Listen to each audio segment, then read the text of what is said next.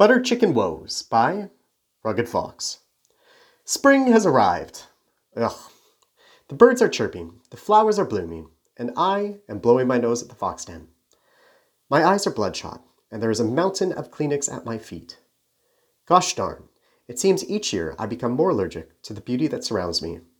The other day, I had to stop myself from picking a fight with an alder tree before cursing out a cherry blossom.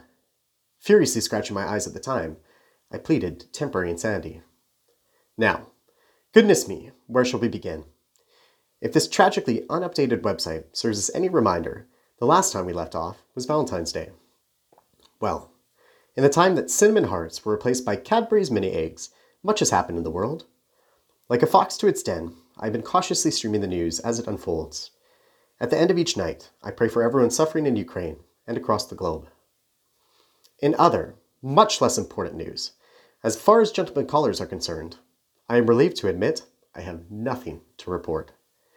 The truth is, in the fallout from Theodore J. Nelson, I just got a little too messy.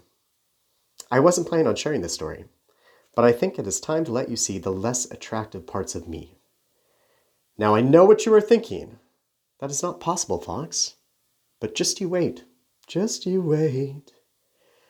Last November, the second it became clear my love life had disappeared into thin air, I swore off men for eternity. But why? I wailed outside a delicious Indian restaurant on West 6th Avenue.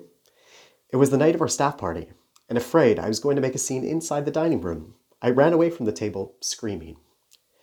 What is wrong with men in the city? I turned to see my gorgeous friend Chloe, who had run out behind me. Chloe is one of my most trusted confidants. You might remember her from my most liked photo on Instagram of all time, or from our work together at the Pizza Palace. Rugged, Chloe took me by the arm. Let's get you back inside. It's freezing out here, and we need to wipe that buttered chicken off your face. It is all over my mask, I cried. Get it off me! Returning to my seat, as soon as I managed to calm down, I apologized to my colleagues on behalf of gay men everywhere. Then, raising a glass of bubbles, I reassured everyone that my same sex troubles were no reason to stop celebrating this wonderful occasion.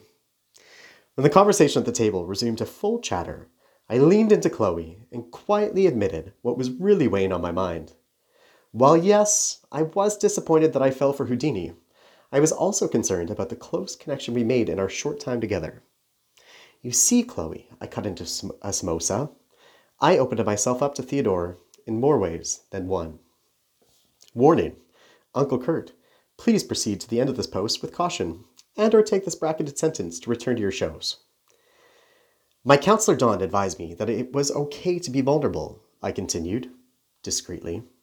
You know, like let my guard down and truly invite someone in. Okay, Chloe took a sip of wine. Well, I may have not only forgot to lock the back door, but also forgot to set the alarm. Wait, what? She asked, putting down her glass.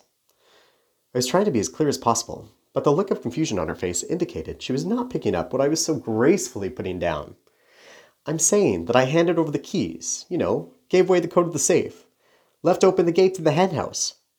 I have no idea what you were talking about, Chloe said, stopping me before I could come up with another metaphor. Checking first to see if anyone was listening, I leaned over and whispered into her ear the unredacted version of the story. Oh, she said, reaching for her water glass this time. Well, you should get tested then. I know. I took a bite from my dish. I just think it was I just didn't think it was going to be over this soon. Slumping back in my chair, I looked like the very definition of a hot mess. Dressed in a sharp navy blue suit with a teak bow tie and sticky toffee pudding loafers, I was racked with anxiety and guilt. And then, just when I thought it could not get any worse, Chloe reached over and took me by the hand. Rugged, she said, looking me in the eyes. Now I have a serious question to ask you. If you must, I sat upright. Just go easy on me. Are your pockets stuffed with garlic naan? Screaming again, I ran for the hills. It was all just too much.